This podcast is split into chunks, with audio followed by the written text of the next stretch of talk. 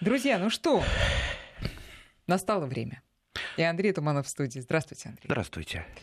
О чем будем говорить мы сегодня? О счастье. Это мы всегда только о нем и говорим, о нашем садоводческом. К пути, к счастью. Вообще, что такое счастье, да? Очень коротенько. Это же не что-то такое, что вы там получили, выиграли в лотерею. Счастье – это такая штука труднообъяснимая, но она складывается из многих-многих-многих вещей, да? В том числе это процесс. И процесс, да. И путь, и... Разные соседи, да, соседи по квартире, соседи по даче. Если, понимаете, у вас все есть, но сосед целый день что-нибудь сверлит, уже счастье будет такое вот немножечко ненастоящее. А счастье перестанет сверлить, и вот оно, счастье. Всё относительно. Нет. А если у вас у подъезда стоит лавочка, но при этом кругом накидан мусор, ну разве будет счастье, да?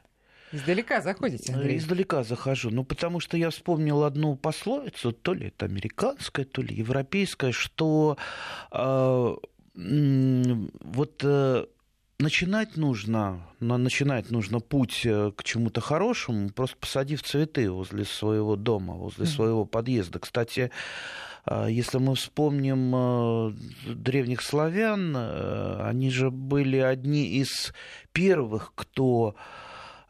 сажал возле дома разные культуры, в частности, например, ту же самую калину. Ну, то есть это были и обереги от злых духов, и красиво наверняка, да? Вот посадился, а смотрите, вот у меня какая калинка растет. То есть красиво. Мы сегодня временно переезжаем в город, да, и начинаем заниматься благоустройством прилегающих территорий к нашим домам. Ну что значит временно? У кого-то город – это основное место жительства, у кого-то то же самое там, село, поселок, Россия большая, разные виды поселений есть, но я думаю, у большинства поселений все-таки есть какой-то полисадничек, будь то это и просто там деревенский домик, будь то в каком-то там двухэтажка в поселке или пятиэтажка в городе, или даже какой-то высотный дом, там небоскреб даже, но всегда найдется место для растений. Потому что без растений вы будете, ну, человек, лишенный чего-то. Ведь человек взрос в природе, и мы с вами стали людьми в природе, в окружении растений. А город для нас – это чужеродная среда.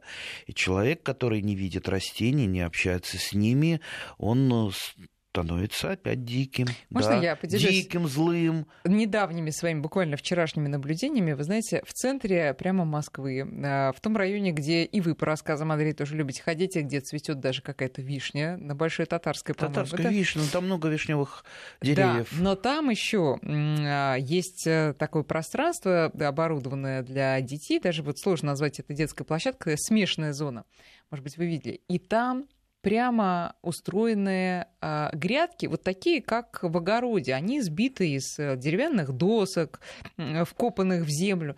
И там растут цветы. Это удивительно встретить в самом центре Москвы абсолютно такой вот дачный вид. Но это так здорово, это такой восторг вызывает и уважение к тем, кто это организует. Я даже не исключаю, что это сами жители устроили. Потому да, конечно, что сами жители. Не похоже на вы думаете, этот городской устроил, стиль?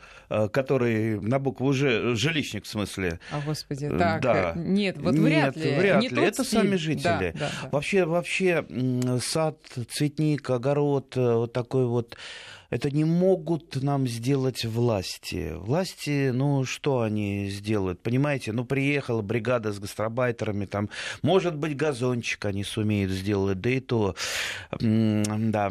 Но можно я тогда вот с неприятного начну? Давайте вот вы же сами каждый год стараетесь облагородить территорию возле своего дома. Вы же рассказываете, чем это заканчивается, мы знаем. Это заканчивается тем, что я начал подбирать иные культуры, высаживать какие-то краснолистные клены, ну, себе дороже, потому что, как правило, неделя-полторы прут.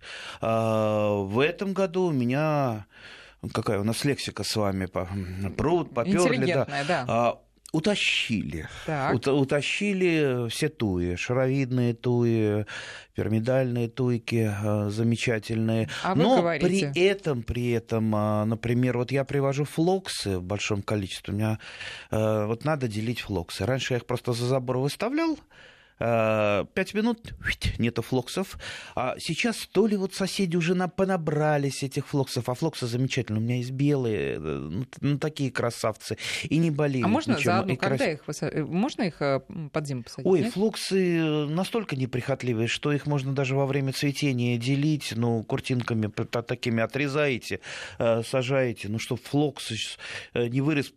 Понимаете, в тех местах, откуда я их выкопал, на следующий год опять они откуда-то берутся, опять растут, и опять приходится их выкапывать. Вот жалко их. Просто они такие хорошие, что жалко их в компост. Поэтому вот я раздавал, а теперь уже не берут. Поэтому я их привожу в город, высаживаю вокруг дома. Вот их не воруют. Да?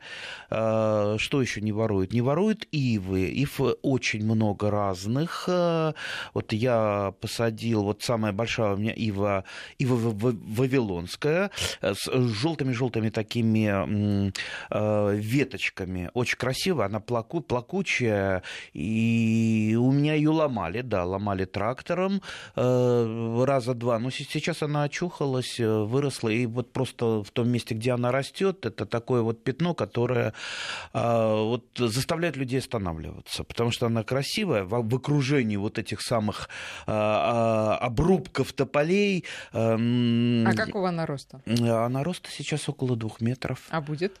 Да, она не будет больше 3-4 метров.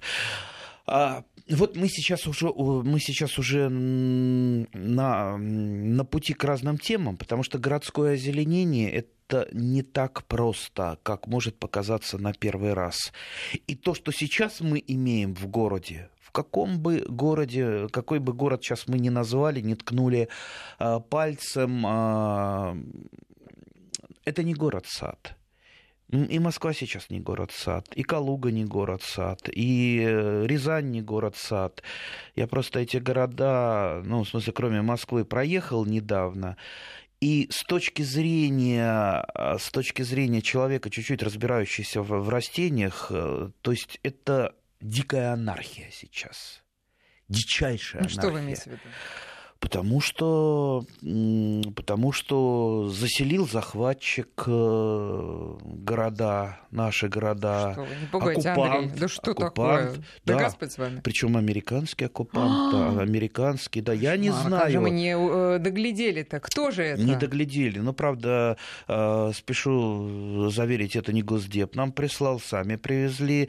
И давно, то есть мы сейчас говорим о клёне американском, о клёне ясенелистном или, как его еще называют, нигундо. А чем он вам не хочется угодил? Негодник сказать. Значит, давайте для начала его определим. Вот давайте, дорогие друзья, вы сегодня выйдете в свой двор и посмотрите, насколько ваш двор представляет либо ухоженное что-то, либо это вот полнейшая анархия. Если у вас присутствует клен ясенелистный, а я вот сейчас мы находимся, это улица 4-я Ямская, да? 5-я улица Ямского поля. Да. Ямского поля, да. Сейчас я вот по дворам прошел, вот здесь вот, это центр Москвы, это Белорусский вокзал. Понимаете, все дворы заросшие этим американским захватчиком, этим кленом. Ну, во-первых, почему он плох? Это так называемое инвазивное растение, несмотря на то, что это...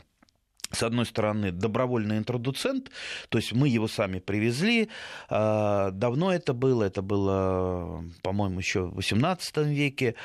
Привезли, стали разводить как декоративное растение для озеленения, потому что трудно придумать более неприхотливого растения. То есть даже если вы его будете каждый год рубить, оно все равно будет расти. Даже если у него там оголенные корни, там будете выкапывать, все равно там пойдет поросль. Ну вот неприхотливейшая, не боится никаких ни морозов, ничего.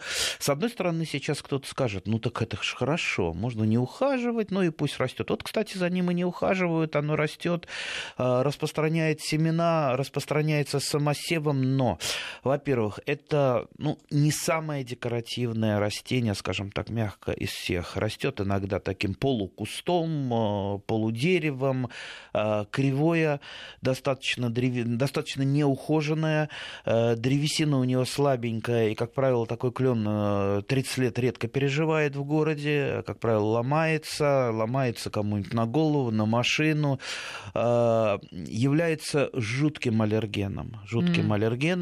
Это мужские особи. Это двудомное растение. Двудомное растение, значит, у нее есть мужские экземпляры, есть женские экземпляры. С семенами это женские, которые пылят, то есть образуют пыльцу. Это мужские, и очень вызывает не просто какие-то аллергические реакции, даже болезнь типа сенной лихорадки происходит от этого захватчика, зеленого, скажем так, террориста. Кроме того, он очень агрессивен, распространяется семенами. То есть вырос где-то в уголочке, да, а у нас очень много людей добрых, да, ой, значит, деревце, и, значит, его еще и огородят, да, его еще и польют иногда. Вот он попёр. Ну а вы что, за полное искоренение этого дерева? Понимаете, среди инвазивных видов вот захватчиков, которые приносят вред, он находится на первом месте. То есть была такая сейчас вот черная книга инвазивных видов опубликована, не красная книга, а черная. То есть самые вредные растения России. Так вот он стоит на первом месте. Он обогнал борщевик по своему вреду. Да. А он мешает действительно распространению и другим? Он не просто мешает, он фактически задавливает любое растение. Там очень сложный механизм, он выделяет через корневую систему некие вещества. В общем, рядом с ним ничего не растет. Если он рядом, допустим, с туйкой, там, с березкой и с кустиком, он задавит всех. Это и тень, потому что он тут же своей тенью перекрывает растения, и он-то выдержит тень. Остальные растения не выдержат тень. В общем, там, где... Ну и что вы предлагаете, Андрей? Понимаете, это растение-сорняк. Это растение-сорняк. Что с сорняками? Если вы такой жалостливый человек, да, не хотите бороться с сорняками в огороде, будет у вас кроме сорняков что-то расти? Нет, конечно. Понимаете, уже дворы наши превратились из каких-то зеленых островков вот в такие вот помоечные заросли, иначе не могу сказать. Кроме того, он же нарушает все природные экосистемы. Природная экосистема. Допустим, он вытесняет ясень. Они очень похожи, потому он ясенелистный, вытесняет ясень. Но если ясень вот этими крылаточками ясени, семенами, никогда в детстве не грызли крылаточки, они немножко горьковатые, но, в принципе, так это самое, с голодухи-то можно погрызть. Мы пацанами грызли. Так вот, этими крылатками ясеня питаются там и белочки, и птички, и много еще. А вот крылатками клёна ясенелистного никто не питается. Ну, в общем, в пух и прах, Андрей, раскритиковал это дерево. Самое главное теперь научиться отличать клен, да, вот именно, а то под горячую ясенелистный руку... от ясени обыкновенного. А как это сделать? Посмотреть, какие листочки. Они очень похожи, но они, безусловно, отличаются. Ну, так вот я сейчас вот... описать словами не опишу, лучше это посмотреть. Вот листочки клёна, вот листочки ясени. Ну и по крылаткам, то есть по семенам, это очень легко определить. Здесь уже я описать могу именно голосом. То есть крылатки у клёна, у ясени обыкновенного, они одинарные. Семена с хвостиком, вот это так называемая крылатка. А у клёна ясенелистного они образуют букву «В». латинскую букву «В», смотрящую вниз. Вот два пальца, да? Сделайте, разведите указательный и средний палец и вниз. Вот это вот его крылаточка. Так что, в общем-то, только по крылаткам очень легко определить. Кстати, даже не всякие люди, которые занимаются озеленением, они отличают клен ясенелистный от ясеня обыкновенного. Но это дело не в том, что их плохо учили, их вообще, как правило, не учили, поэтому-то они не отличают. Я к тому, что, понимаете, чтобы город-сад был, чтобы город-цветник был, нужны как минимум специалисты. Я вам, по-моему, рассказывал уже ту историю, что однажды я встретил людей, приехал на дачу, и у них обнаружил просто вот на полочке стоящие огромное количество помологий. Помологии — это наука о сортах, и вот книги с описанием разных сортов, разных видов. И они были, по-моему, там с 30-х годов помологии, вот огромная коллекция. Я вот как сел в безмолвие, говорю, откуда же у вас такое это самое? И тут в семье случилась радость, закричали, наконец он пришел, и стали мне упаковывать это. Мне было жутко, неудобно. Я говорю, да вы что, я же это, мне это и не надо совсем. На самом деле-то они видели мои горячие глаза. В общем, рассказали мне удивительную историю. Их дедушка был главным помологом Москвы. Причем был даже в военные годы. Представьте, вот война под Москвой, фашисты стоят. Работал главный помолог Москвы, который следил за зелеными насаждениями, который подбирал правильно сорта. Тех же, например, там ясеней, там берез, не просто там где-то березку, а именно декоративные, те, которые подходят для города.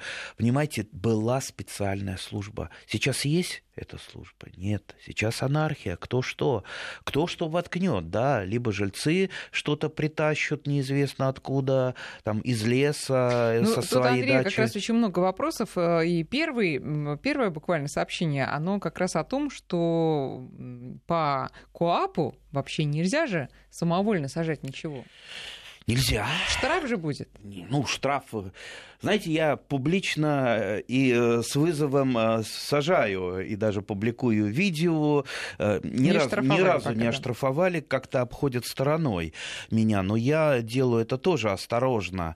Да, город... Да, давайте мы закончим про помолога. Уж агрономы-то были точно, кроме помолога, которые сажали, которые следили за зелеными насаждениями. Посадить-то это тоже, это даже не полдела, это 10%. Дальше идет уход за растениями. И страшно смотреть, когда высажены, например, какие-то дорогие растения и высажены, в общем-то, правильно. Вот я тут наблюдал яблоньки декоративные в Покровской Стрешнева. Красавицы декоративные яблони. Сейчас просто они усыпаны, но они настолько не ухожены, что им осталось-то немного. Там уже поросль дикая пошла, и если за ними не начать ухаживать, все, они погибнут, и, как говорится, зазря все это. Теперь, возвращаясь к городу, видите, мы галопом по Европам сейчас пробегаем, так бы хотелось по разным культурам поговорить. Так вот, опять же, не надо тащить ничего из леса, дорогие друзья. Вообще город – это не для деревьев. Я имею в виду не парки и не скверы. В парках, скверах – да, но дворы и улицы не для деревьев. И в больших городах никогда не бывает деревьев. Деревья – это достаточно опасно. Все мы знаем, что после каждой бури, после каждого урагана есть и погибшие, и травмированные, и разбитые машины.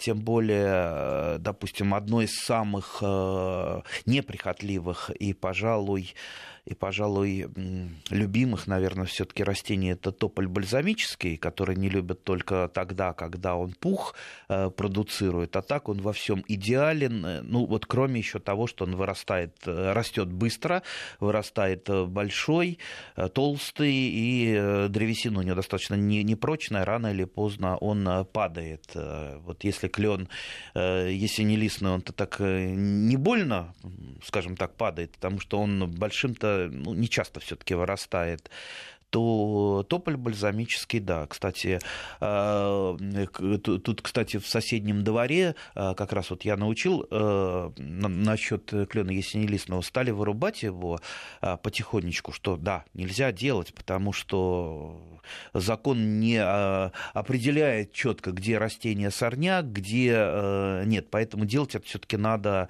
вступая в контакт с властями. Так вот, и сажали тополя бальзамические, но они сажали правильно, в том смысле, вот помните, в 60-е годы, когда сажали тополя, ну, во-первых, высаживали мужские особи, которые не пылят, не дают пуха, но не знали такой маленькой особенности у тополя бальзамического, что он может в некоторых условиях менять пол.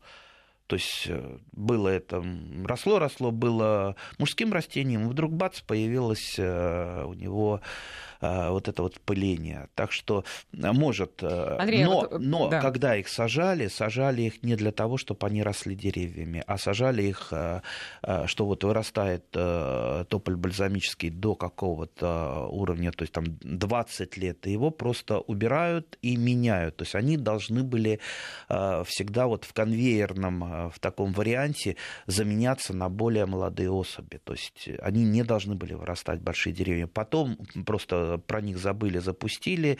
И вот у нас получилось, что Москва – это город бальзамических тополей. Еще раз скажу, что для меня это одно из любимых все-таки растений. И для города тополь бальзамический идеален.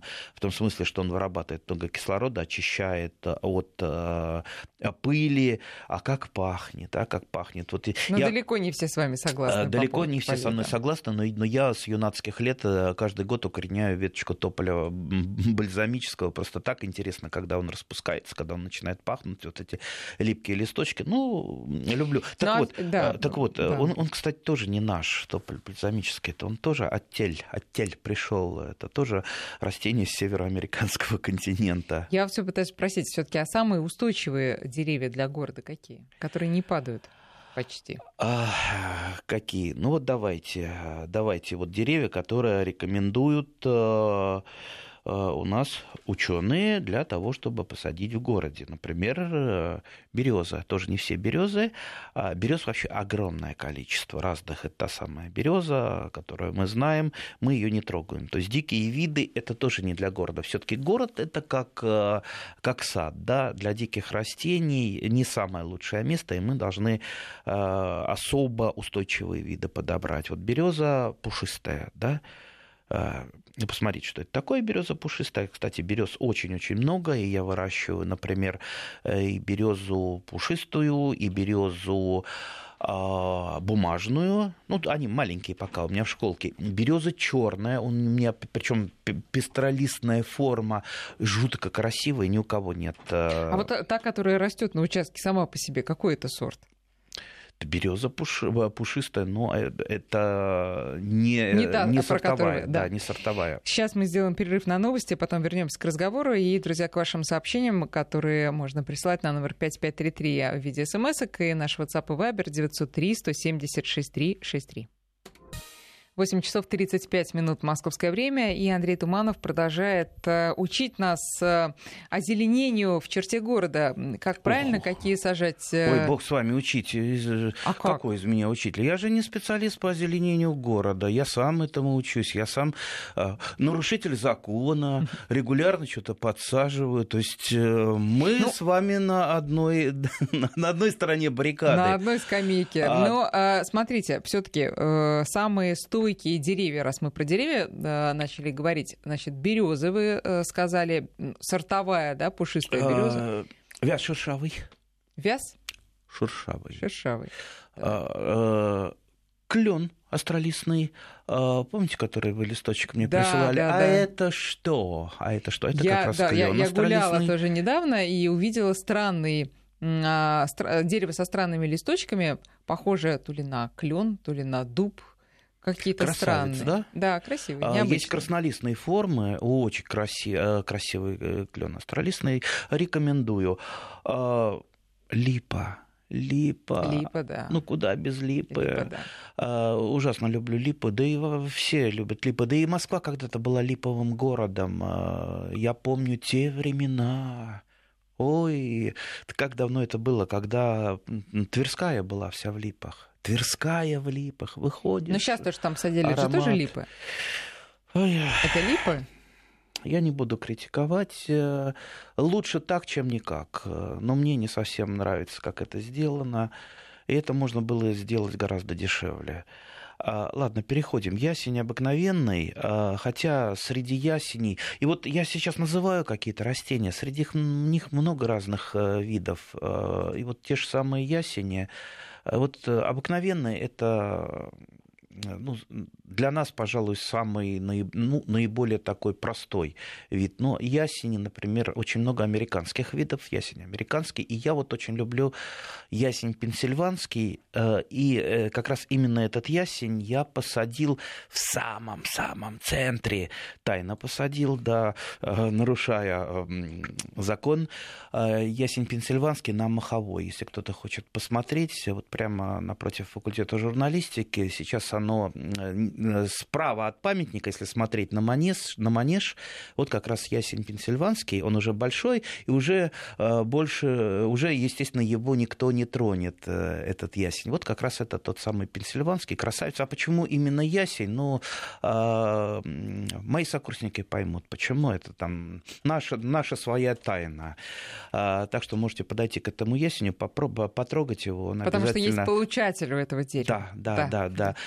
Ну, хорошо, а самые высокие из тех деревьев, которые можно сажать в городе? Давайте вот все-таки насчет деревьев сейчас мы потихонечку будем заканчивать, потому что, еще раз, вот сажать деревья — это, безусловно, не для нас, не для просто жителей, потому что вы посадите дерево, посадите на коммуникации, посадите не так, неправильно, но зато есть огромное количество кустарников, которые очень легко... Вот вы посадили, завтра тут окажется, там, значит, там надо копать, либо что-то сделать. Это легко и пересадить, и не так жалко. Сейчас если можно это... все-таки еще про деревья? Еще мы не сказали про каштан, который сейчас высаживают в некоторых местах вместо срезанных тополей. Да, каштан. Каштан, ну, мы не назвали очень много растений. Ну, а каштан, очень насколько много... он подходящий прекрасно, и стойкий? Прекрасно растет, и среди каштанов тоже огромное, это конский каштан, огромное количество сортов. Я, например, видел каштаны с красными цветами, удивительно красивые.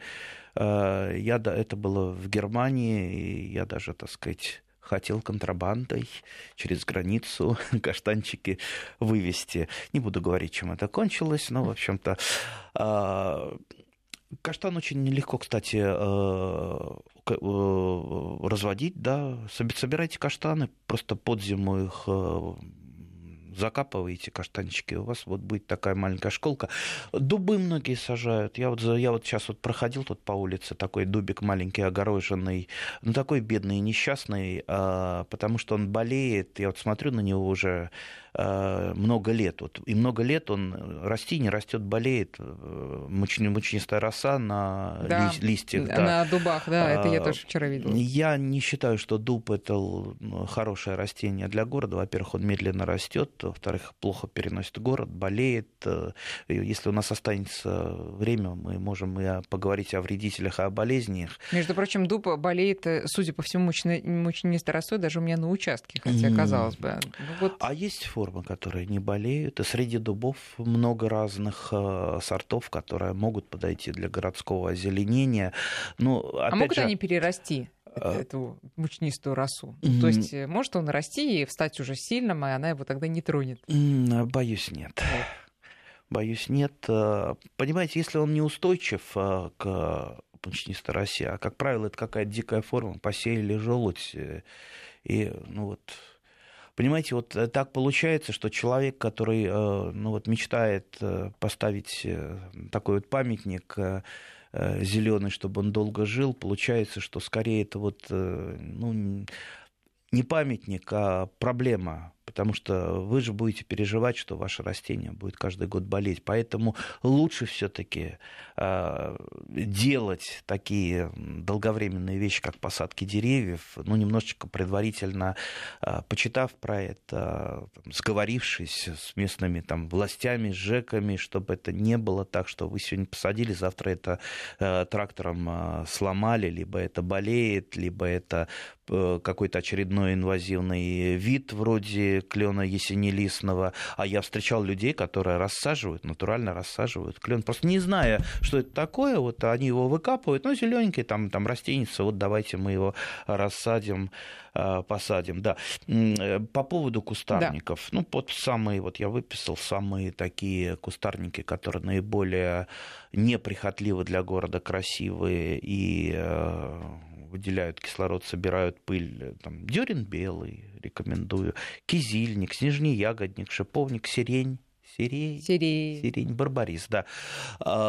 Сирень — это вообще сказка. Когда-то на Соколе был целый сад сирени того самого Колесникова, знаменитого, который занимался селекцией всей сирени. До сих пор его имя всем известно. Вообще Москва — это сиреневый город. У меня есть там фотографии мамы и папы, как они там студентами гуляют по Москве, и вокруг цветут сирени. Знаете? А сирень вообще стойкое дерево? Стойкое, очень стойкое дерево. Опять же, сирень тоже разные. Там сирень обыкновенная, сирень венгерская, пожалуй, более стойкого.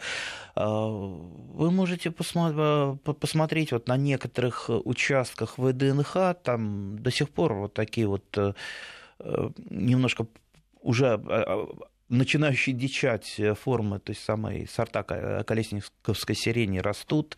Вот представьте, сколько они лет растут, и ничего.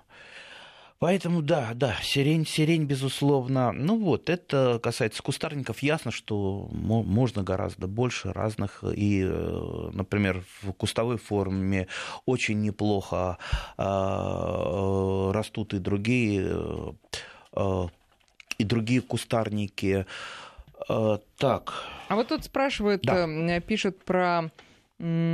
Закон якобы в Швеции, по данным нашего слушателя, выпустили об уничтожении шиповника по всей стране. Не только в Швеции, но и в Финляндии. Для них он инвазивный вид. То есть как раз, который вытесняет другие виды. А почему для них он инвазивный, а для нас, например, нет? Ну... И для нас в некотором виде он это инвазивный вид, но для нас он не самый-самый вредный. Поэтому у них он нарушает экологическое равновесие. Да? У нас экологическое равновесие, пока, я имею в виду город, пока больше нарушает клен ясенелистный. Так вот, Любовь Владимировна, да. Которая написала это сообщение, спрашивает, а не пора ли в России тоже принять закон об уничтожении клена американского на всей территории России? Как человек, который когда-то принимал законы, я вам по секрету скажу, что принятие закона самого нужного, самого справедливого, это просто принятие закона на бумаге. Понимаете, ни к чему это не ведет. Поэтому, приняв закон, не думайте, что что-то начнет делаться. Вообще надо начать со своего двора. Вот самое-самое простое, самое действенное со своего двора. Где-то, если у вас клен ясенелистный, он там совсем молоденький подросток, я думаю, без всякого разрешения можно его уничтожить. Где-то он, если большой, то, конечно, это надо там порубочный билет. Ну, это, в принципе, не вы должны, а тот же самый жилищник. И причем желательно его все-таки корчевать, потому что если вы его не выкорчуете, то пойдет поросль, либо арборициды вам в помощь, то есть это препараты для уничтожения деревьев. Мы не призываем никакой самодеятельности. Если вы хотите этим заняться по уму, то действительно это надо организовываться, писать какие-то заявки и договариваться с местными властями. Безусловно, но, по крайней мере, надо что-то делать, не надо допускать, чтобы у вас была анархия во дворе. Вернемся к посадкам. Есть еще у нас в арсенале для посадок растения, которые для вертикального озеленения. Вот виноград девичий пожалуй, вот, одно из лучших городских растений для озеленения, которое может вам стену украсить. Допустим, вот идет стена без окон, да, чтобы там не закрывать свет. Вы же можете там протянуть там какие-то там веревочки и пустить этот виноград по стене. Даже с северной стороны дома он будет у вас украшать, особенно осенью, красные красивые листья. Неприхотливейшее растение. Иногда даже, если его упустить, становится сорняком. И жимлысь-каприфоль. Жимлысь-каприфоль тоже прекрасное растение для вертикального озеленения. На самом деле их больше, то есть можно даже и актинидию каламикта использовать, и лимонник китайский, и много чего. В городе они растут очень даже неплохо.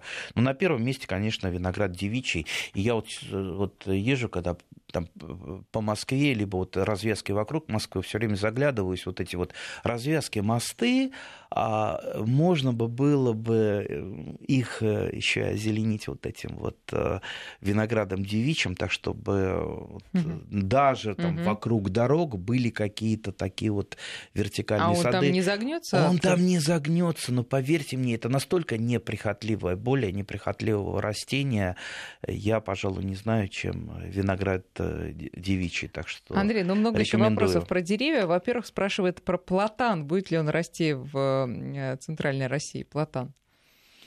Платан, боюсь, он будет... Нет, расти будет, почему бы нет. Ну как расти, понимаете? Бывают растения, которые интродуцируются из других районов, и им здесь начинает нравиться, как тому же там тополю бальзамическому или клену ясенелистному, а бывают те, которые начинают, так сказать, ну, не очень хорошо расти. То есть в ботаническом саду будет расти, просто вот так вот в озеленении в городском, когда минимум ухода и много разных проблем, то, скорее всего, не надо. И про березу спрашивают, но береза уже на садовом участке, сейчас я постараюсь, да, вот березе 40 лет, рано начинает желтеть, в середине июля желтеет и преждевременно опадают листья. От чего это может быть? Не больна ли она? И не может ли упасть? Может упасть, может быть и больна. Береза болеет многими болезнями. Если вдоль трасс, вдоль автомобильных, например, видели, такая ведьмина метла на березах образуется. То есть береза, конечно, это... Это же такое... Я думаю, лучше посмотреть в интернете, что такое ведьмина метла. Ну, такие вот ветки неаккуратные в виде метелки. Это как раз вот происходит от загазованности, и все-таки береза растение нежное. И, конечно, это растение не для садового участка, безусловно, не для садового участка.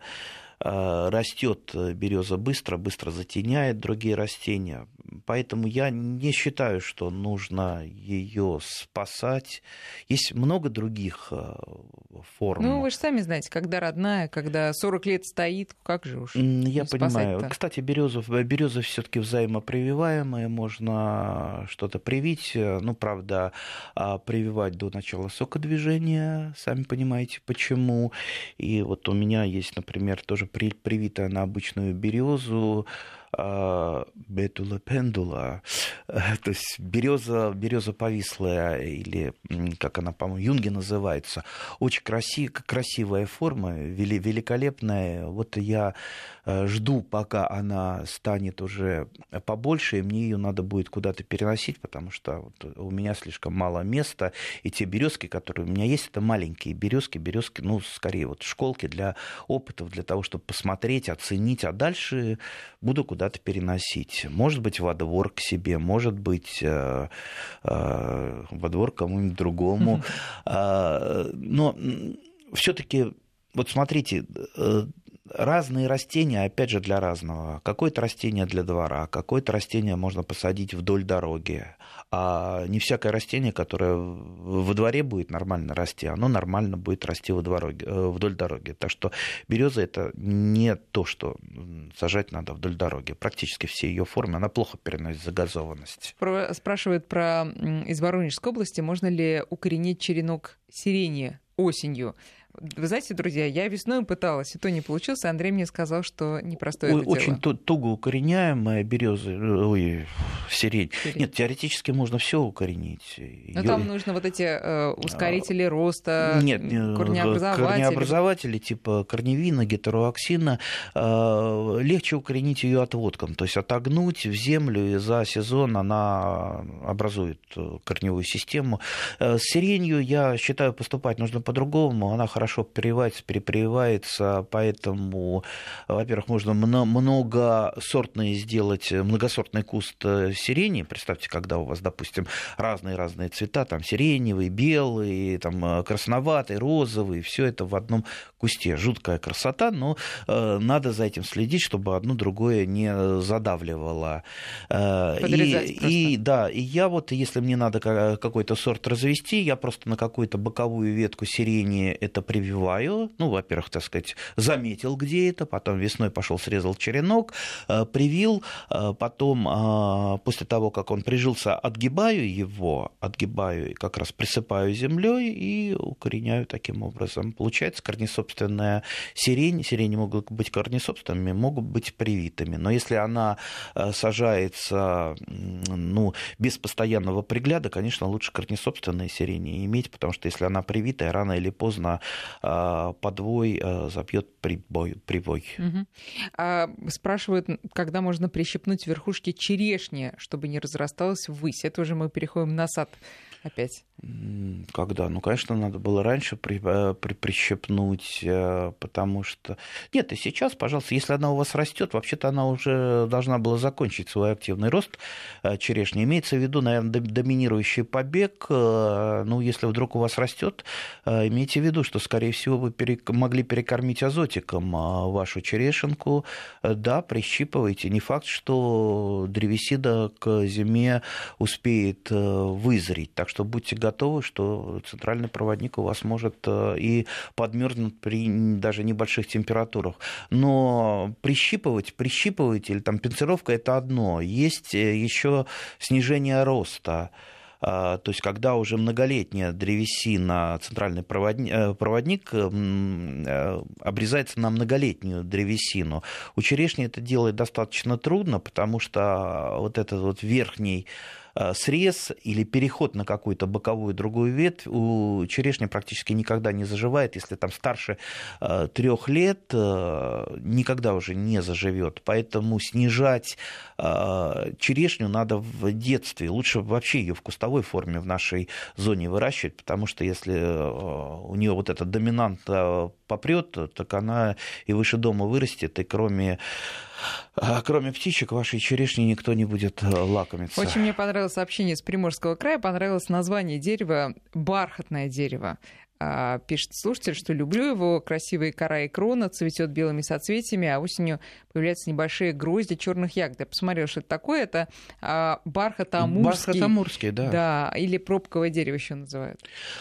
Кстати, у меня вот там же на Маховой растет в уголочке. Можете тоже зайти посмотреть и полюбоваться на орешки, орех маньчжурский. Как раз там сейчас орешки висят. Mm-hmm. Можете зайти.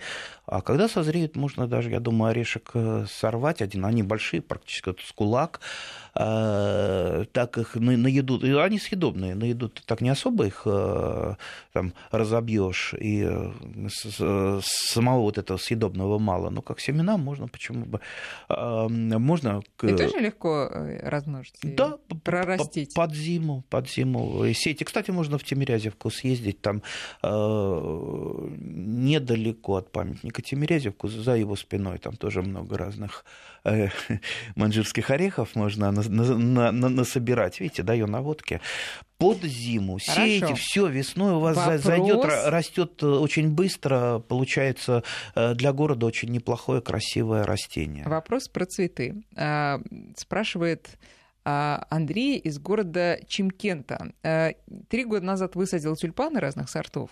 В прошлом году их стало очень много расти в одном месте. Слышал, что нужно делить луковицы. Подскажите, когда и как правильно делать?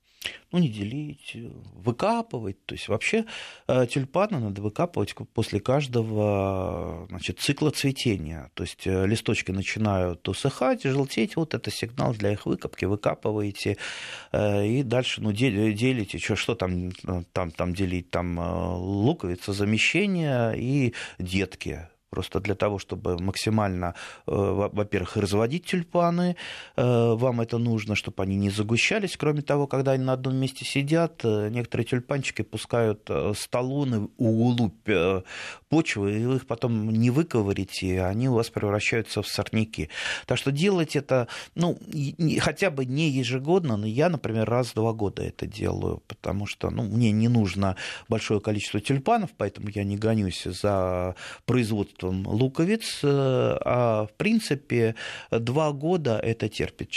На следующий год выкапываю, после пожелтения там высушиваю. Вот они сейчас у меня в коробочках лежат. Ну, как и все луковичные. Да, ну, не все. Например, мелколуковичные можно выкапывать и раз в 5-7 лет, а можно иногда и вообще не выкапывать. Буквально несколько секунд я должна сказать, что Татьяна из Тавропольского края вот спрашивает, красиво или некрасиво. Татьяна, божественно. Татьяна прислала фотографии розы, которые похожи на куст, на самом деле это вьющаяся роза на таких на шпалерах. Вот тоже, чем можно заняться в своем огороде при городском доме. Спасибо много большое. Много чем можно заняться на у себя во дворе. Сегодня все, и встретимся с Андреем Тумановым ровно через неделю. Спасибо. Андрей, спасибо.